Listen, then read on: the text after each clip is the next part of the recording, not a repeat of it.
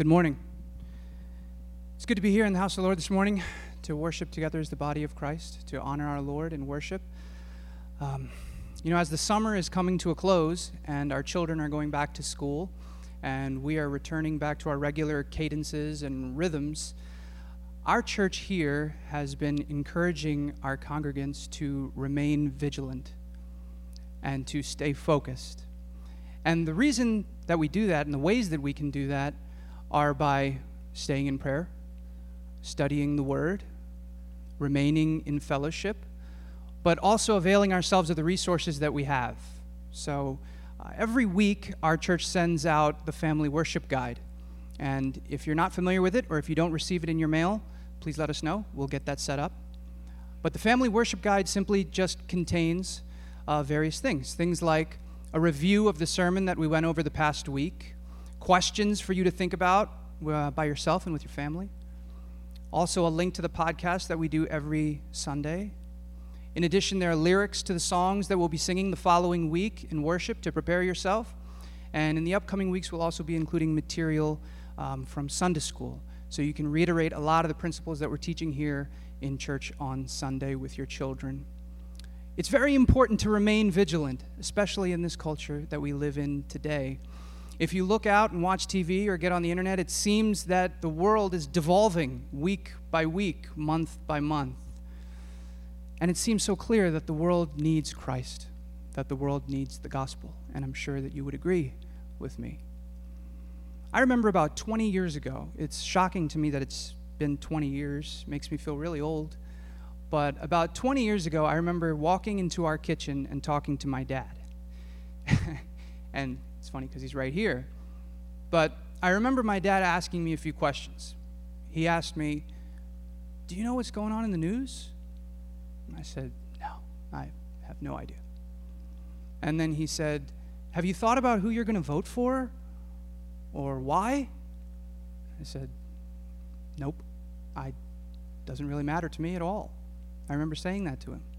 You see, at that time, the only thing I really cared about was what was going on in school and if the Sixers were going to make a deep playoff run. That is literally the only things that I was thinking about. And I think at that time, 20 years ago or so, sentiments like that were shared by many people. Fast forward to today, and it's very different, isn't it? Everyone seems to have a very strong opinion about things whether it's politics or the culture or whatever it might be. Everyone has a very strong opinion. They ardently hold their position. What seems unfortunate to me, though, is that there are Christians, those who profess Christ with their mouth, but at the same time go on to try to play some sort of jujitsu to fit Christ into a framework where he doesn't belong, so that they can affirm the way that they live and feel good about themselves. It's happening more and more. Now, there are those who might say, this is a terrible thing. I tend to think that it's a good thing. And the reason I think it's a good thing is because we live in a culture and a time right now where you are forced to examine what you believe. You're forced to think about it. What do you actually believe? You're forced to recognize that there really is no neutrality in what you believe. And you're forced to follow what you believe to its logical conclusions. Do you agree? Do you agree? Now, I find it very unfortunate when Christians or those who profess Christ tend to do that. This is most best exemplified in a book that I read a while back. And that book is called The Brothers Karamazov. It's a book by a Russian author. His name was Fyodor Dostoevsky, a very deep thinker. And this book has a character in it by the name of Dmitri and he tells a fictional story about the um, a fictional story that takes place in Spain, in Seville, about the Spanish Inquisition. And for those of you who aren't familiar with the Spanish Inquisition, it took place in the late 1400s, early 1500s, and it was a time when the Catholic Church forced conversion by threat of the sword. So there were uh, Jews and Muslims who, if they did not convert, were threatened with death and often were killed. And in this fictional story, completely made up, fictional story, Jesus Christ returns. But not in judgment, he returns as he was when he walked the earth. And Jesus Christ walks the streets of Seville, Spain, and he is welcomed by the people. He starts to gather quite a following. He's performing miracles again. He's speaking and he's teaching again. The Catholic Church sees this. What do you think they do? They arrest him. They arrest him, they put him in prison, and they sentence him to death. And there's this very famous scene where the Grand Inquisitor, the leader of the Inquisition, walks into the prison cell with Jesus Christ.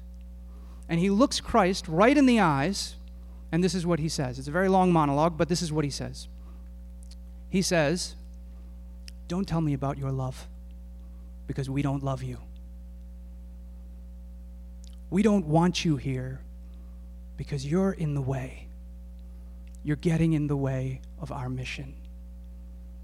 Here you have the representative of the so called bride of Christ talking to the groom right to his eyes, and he's saying, We don't want you here. You see, we want the good parts of you. We want the parts that we can apply, but we don't want the real you because the real you gets in the way. Turn your Bibles with me to Matthew 16. Matthew 16, verses 13 to 17.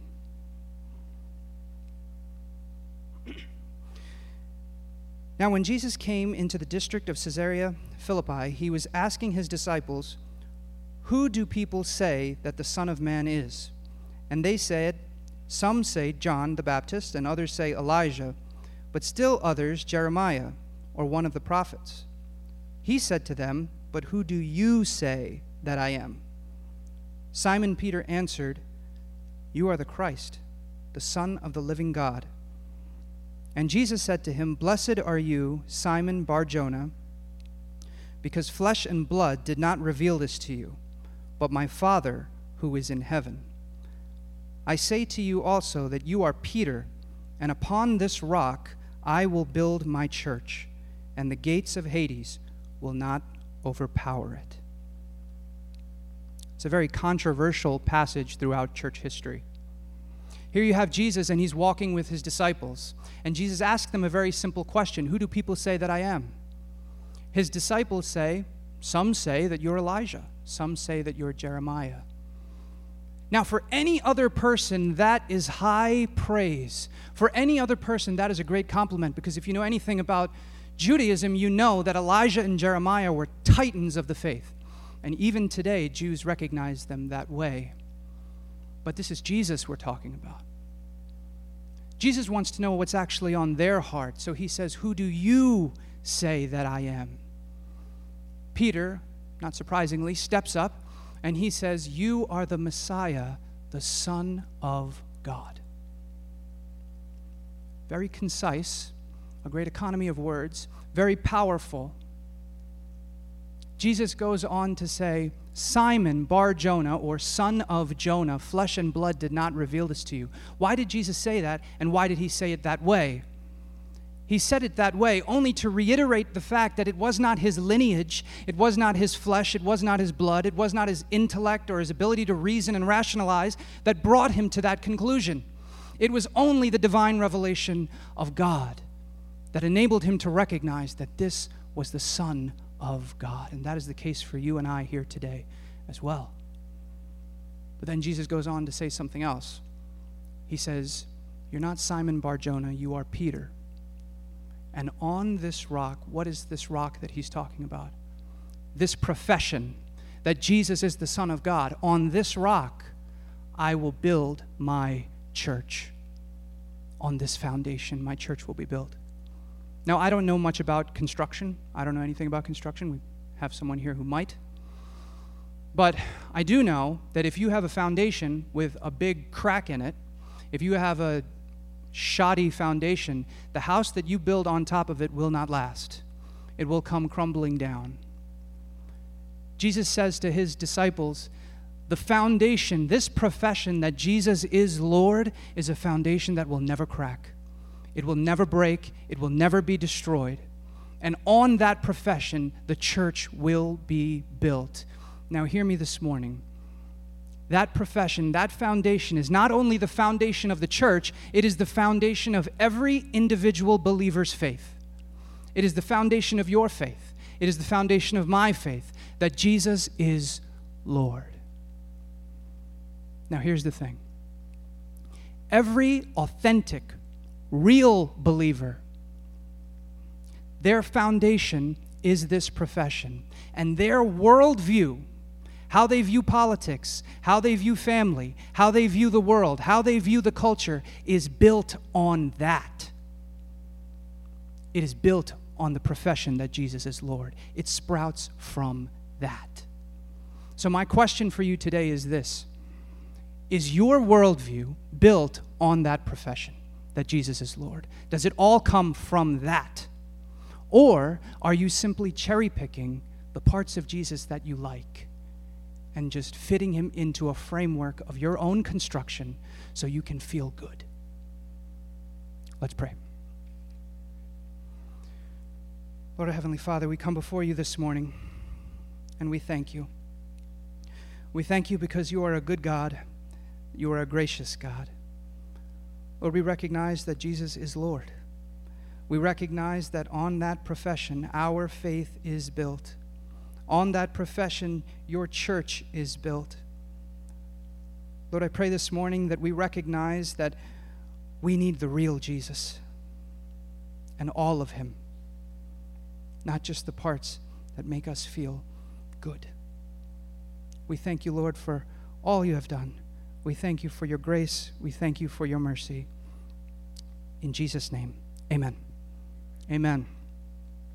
Over the past few months, we've been in a sermon series called King and Kingdom. We've been in this series for quite some time. Today, we are in a sub series that Pastor Billy cleverly titled the Sermon on the Move. And I like that title because it works on two levels. On, on one level, um, Jesus is continuing to teach and preach on his way to the climax of his ministry.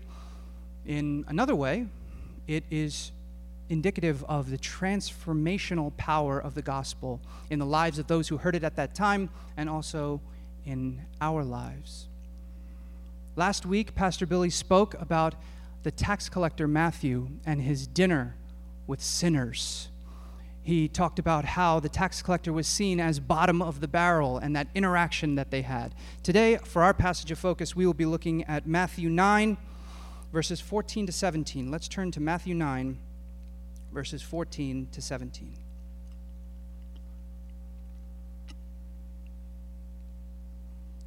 Then the disciples of John came to him asking, why do we and the Pharisees fast, but your disciples do not fast? And Jesus said to them, The attendants of the bridegroom cannot mourn as long as the bridegroom is with them, can they?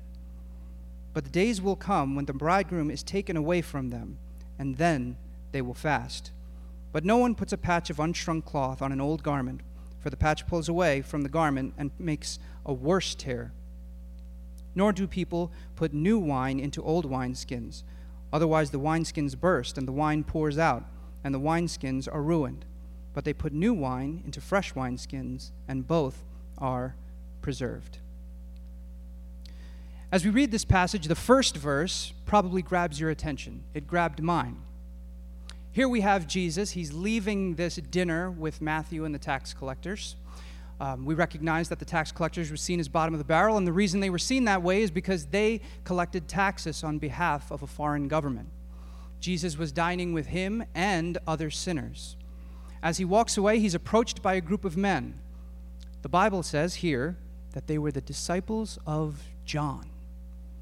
Now, you're probably thinking to yourself, the disciples of John, John the Baptist, don't they recognize Jesus? Don't they know who he is? Don't they remember what happened in Matthew 3 when Jesus was pronounced the Son of God when he was baptized by John the Baptist? Don't they remember that? Why are they here? The truth is, they lived in a time before Twitter. They lived in a time before social media, they lived in a time before the internet, television, or even radio.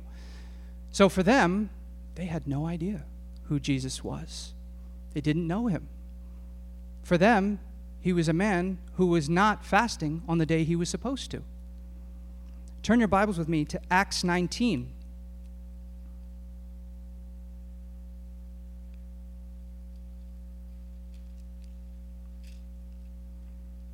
Acts 19. It happened that while Apollos was at Corinth, Paul passed through the upper country and came to Ephesus and found some disciples. He said to them, Did you receive the Holy Spirit when you believed? And they said to him, No, we have not even heard whether this is a Holy Spirit. And he said, Into what then were you baptized? And they said, Into John's baptism. Paul said, John baptized with the baptism of repentance, telling the people to believe in him who was coming after him, that is, in Jesus. When they heard this, they were baptized in the name of the Lord Jesus. And when Paul had laid hands upon them, the Holy Spirit came on them, and they began speaking with tongues and prophesying. They were all in about 12 men. So here we have this interaction that Paul has with these other disciples of John. And they don't know who Jesus is. They've never heard of Jesus. They don't know what the Holy Spirit is. They don't know anything about it. And if you see, this is in the book of Acts. So this is after the death, the burial, the resurrection of Jesus Christ, and this is after the gift of the Holy Spirit. There are likely hundreds or even thousands of disciples of John who have never heard of Jesus.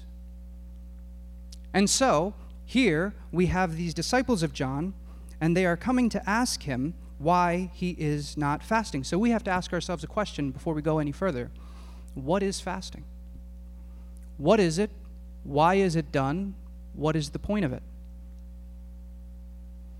You see, fasting is something that has been misinterpreted and misunderstood for years in Christendom, even today.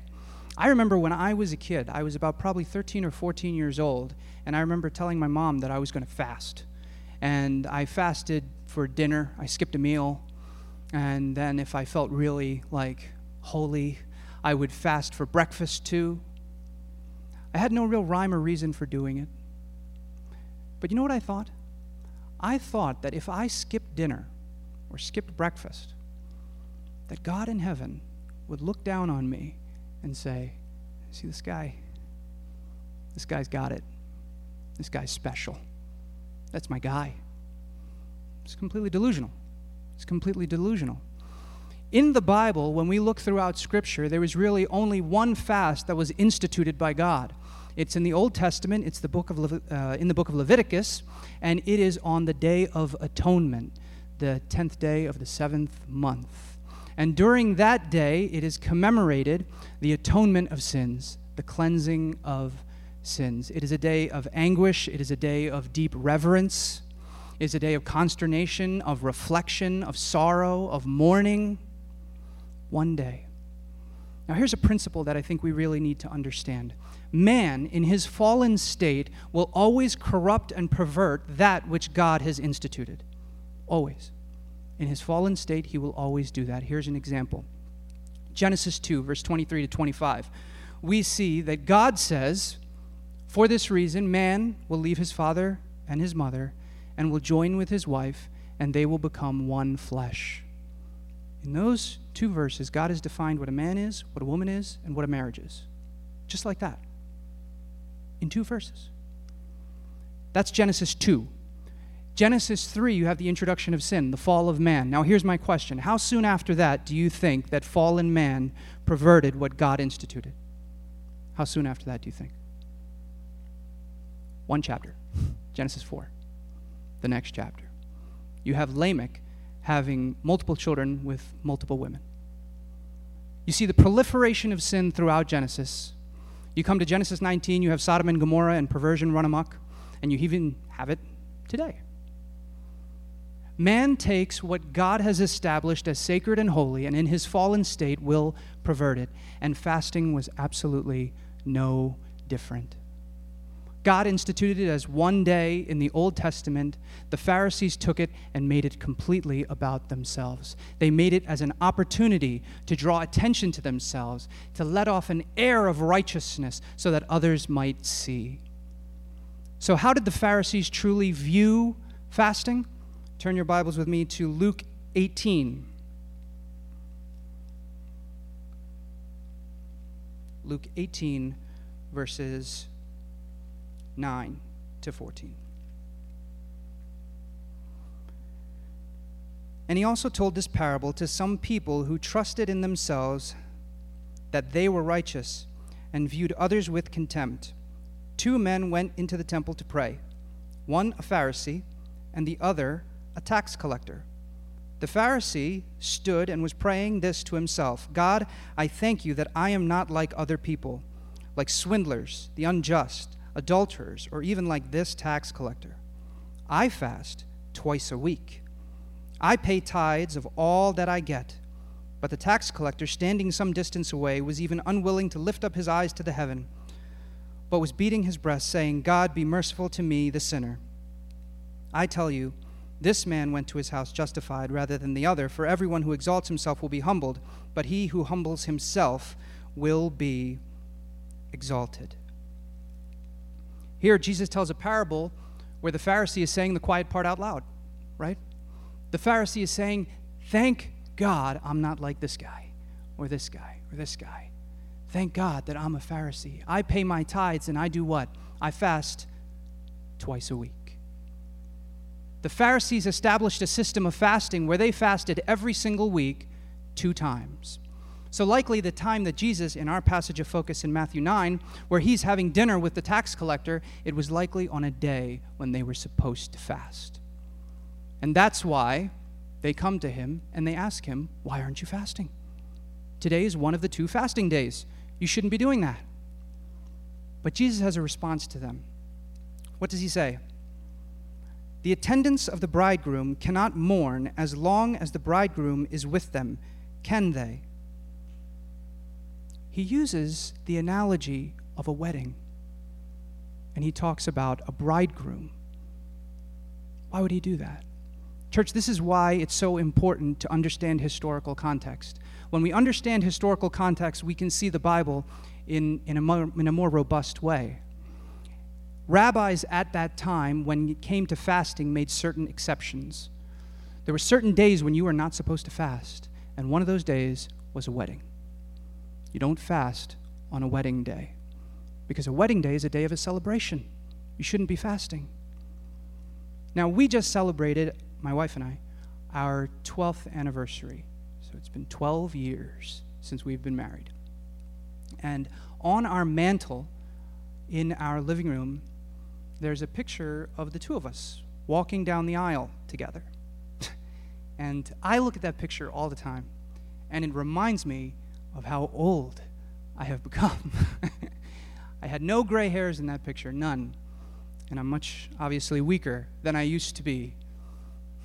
But I look at that picture and it takes me back to a time when we were so excited about getting married. And those weeks and those months leading up to that beautiful day, my wife, I remember, was so energetic about getting everything prepared. I remember she went to florists and she went to cake bakers and vendors and all those sorts of things to prepare for that day. And those of you who are married can probably relate to what I'm saying. My favorite part, though, of that entire process was the food tasting. I remember that. She would take me to these different vendors, and we would just have a meal to decide if we wanted to go with that vendor for our reception. And I remember always thinking, I want to make sure that this food is delicious, but I also want to make sure it's not too expensive. I want to make sure that it tastes good, and I want to make sure that everyone there can enjoy the food. Now, I want you to imagine for a second that my wife and I are at the head table of our reception. We're sitting there, and we're looking out at all these people who have come our friends, our family. They're all sitting, they're enjoying the food, enjoying each other's company. And then I look out, and then I look at the back table, and there's these group of guys sitting around a table with their faces drawn out, as Pastor Billy described in Matthew 6, how the Pharisees would do faces drawn out, looking tired, looking exhausted, looking like they didn't want to be there, pushing the food away, saying, No, no, no, no I'm, I'm fasting. Can't do that. How do you think we would feel? I'm pretty sure I'd walk up to them and I would say, What's your deal, man? What are you doing here? Why did you even come here? It's not about you. Jesus is looking at these Pharisees and these disciples of John, and he's saying, Don't you get it? Discern the times, understand what's going on. The bridegroom is here, and He's looking you right in the face.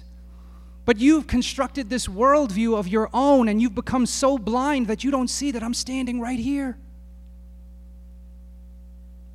Think about it. These Pharisees don't see the same God who instituted the fast standing right in front of them.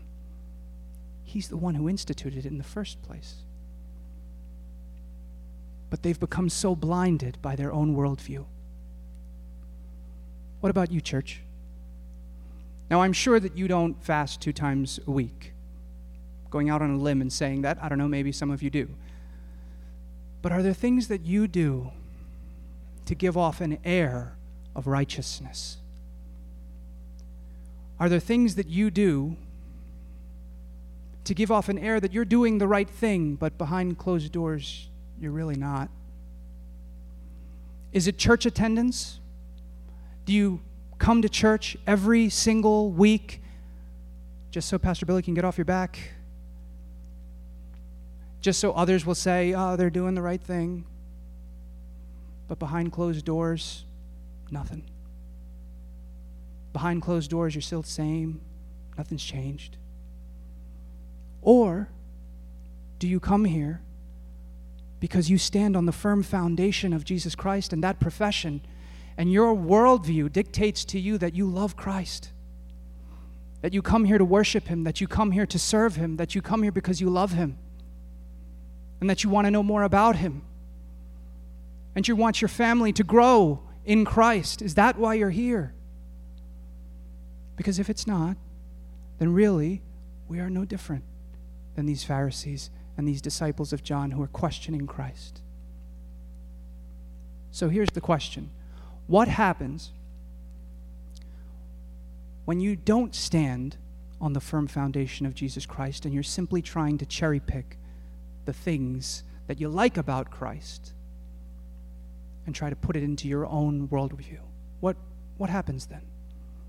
Jesus tells us. Verse 16.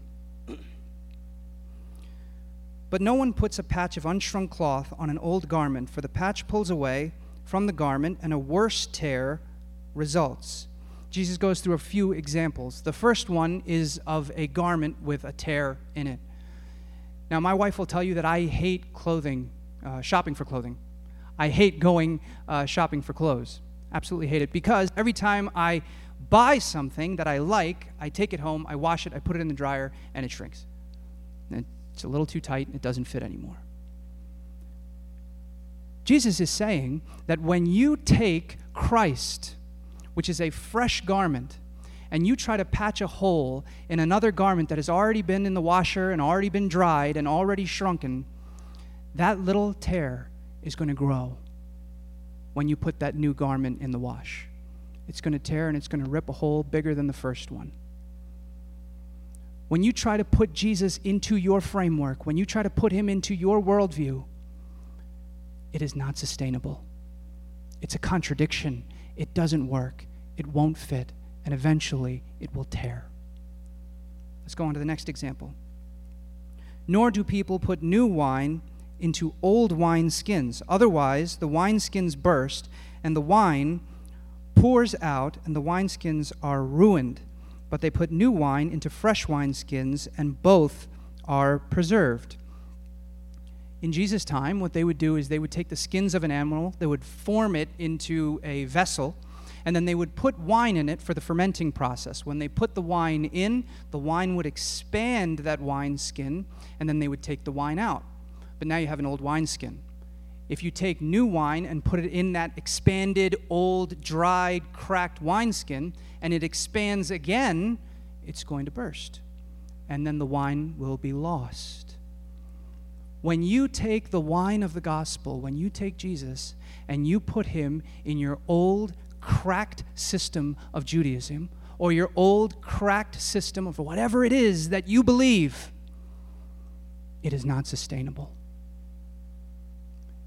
The gospel will be lost because your system will break. There's an old theologian that I listen to quite a bit. He gave another more modern example that helps me understand this concept a little bit better, too. He once said that when people look at Christians, when they look at people who have converted to Christianity, they often think it's like an upgrade to your computer.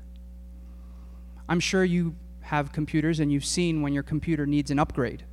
In the bottom right on that little toolbar, it'll tell you upgrade, upgrade. And then you click it, you install the upgrade, and then what happens? It does its little thing, and then it tells you to restart your computer. You restart your computer, and now you have a few little new features that you never had before. That's what a lot of people think Christianity is. That you come to Christ and now you have a few new features that you never had before. You might be a nicer guy. You're a better husband.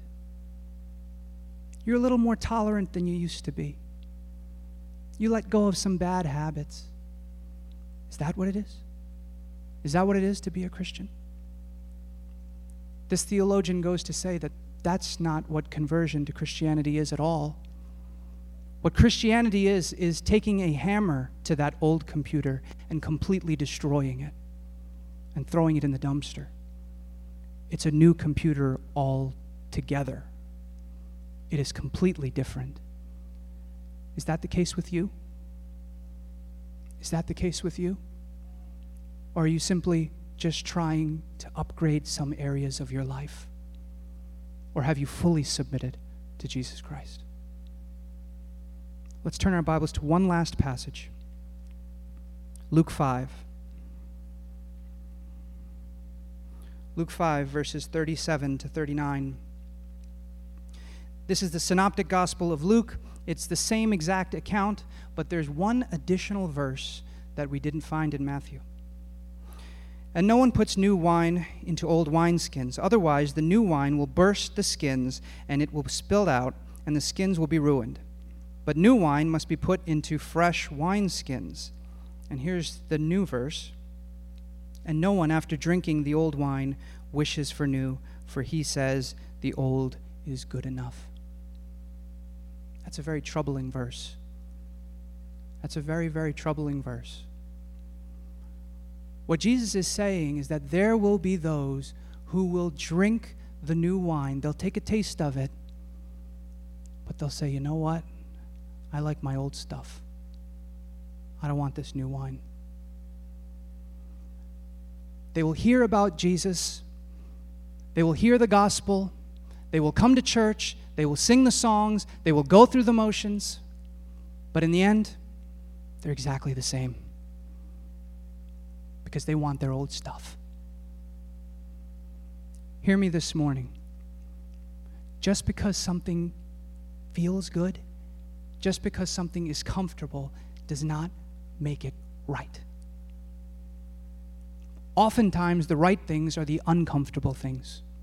Don't let comfort dictate whether something is true or not. What should dictate that?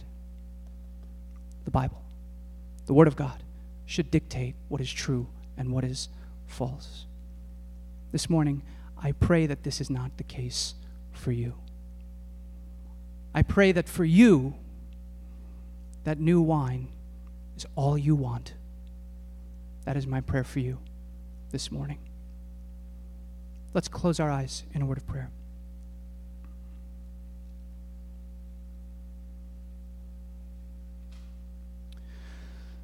Lord, our Heavenly Father, we come before you and we just thank you, God, for this time. This time that we could go into your scriptures and go into your word. Lord, we pray that each and every one of us here stands on the firm foundation of Jesus Christ, stands on the firm foundation that Jesus is the Son of God, that He is our Lord, and that He is our Savior. And from that foundation, we pray, O oh Lord, that our worldview is built. Lord God, we have tried so many times to live the way that we want, and each and every time it has only led us to failure. Lord, may we not be the ones who just taste the new wine only to turn away from it. But Lord, I pray that we love it, that we cherish it and that we are completely transformed. Lord, I pray for every person in this room. I pray for all those who are listening. I pray, oh God, that we love your word, we love your commandments, that we love your laws, and that we follow you because we love you. We thank you, Lord. We thank you for all this. It is in the name of your Son we pray. Amen. Amen.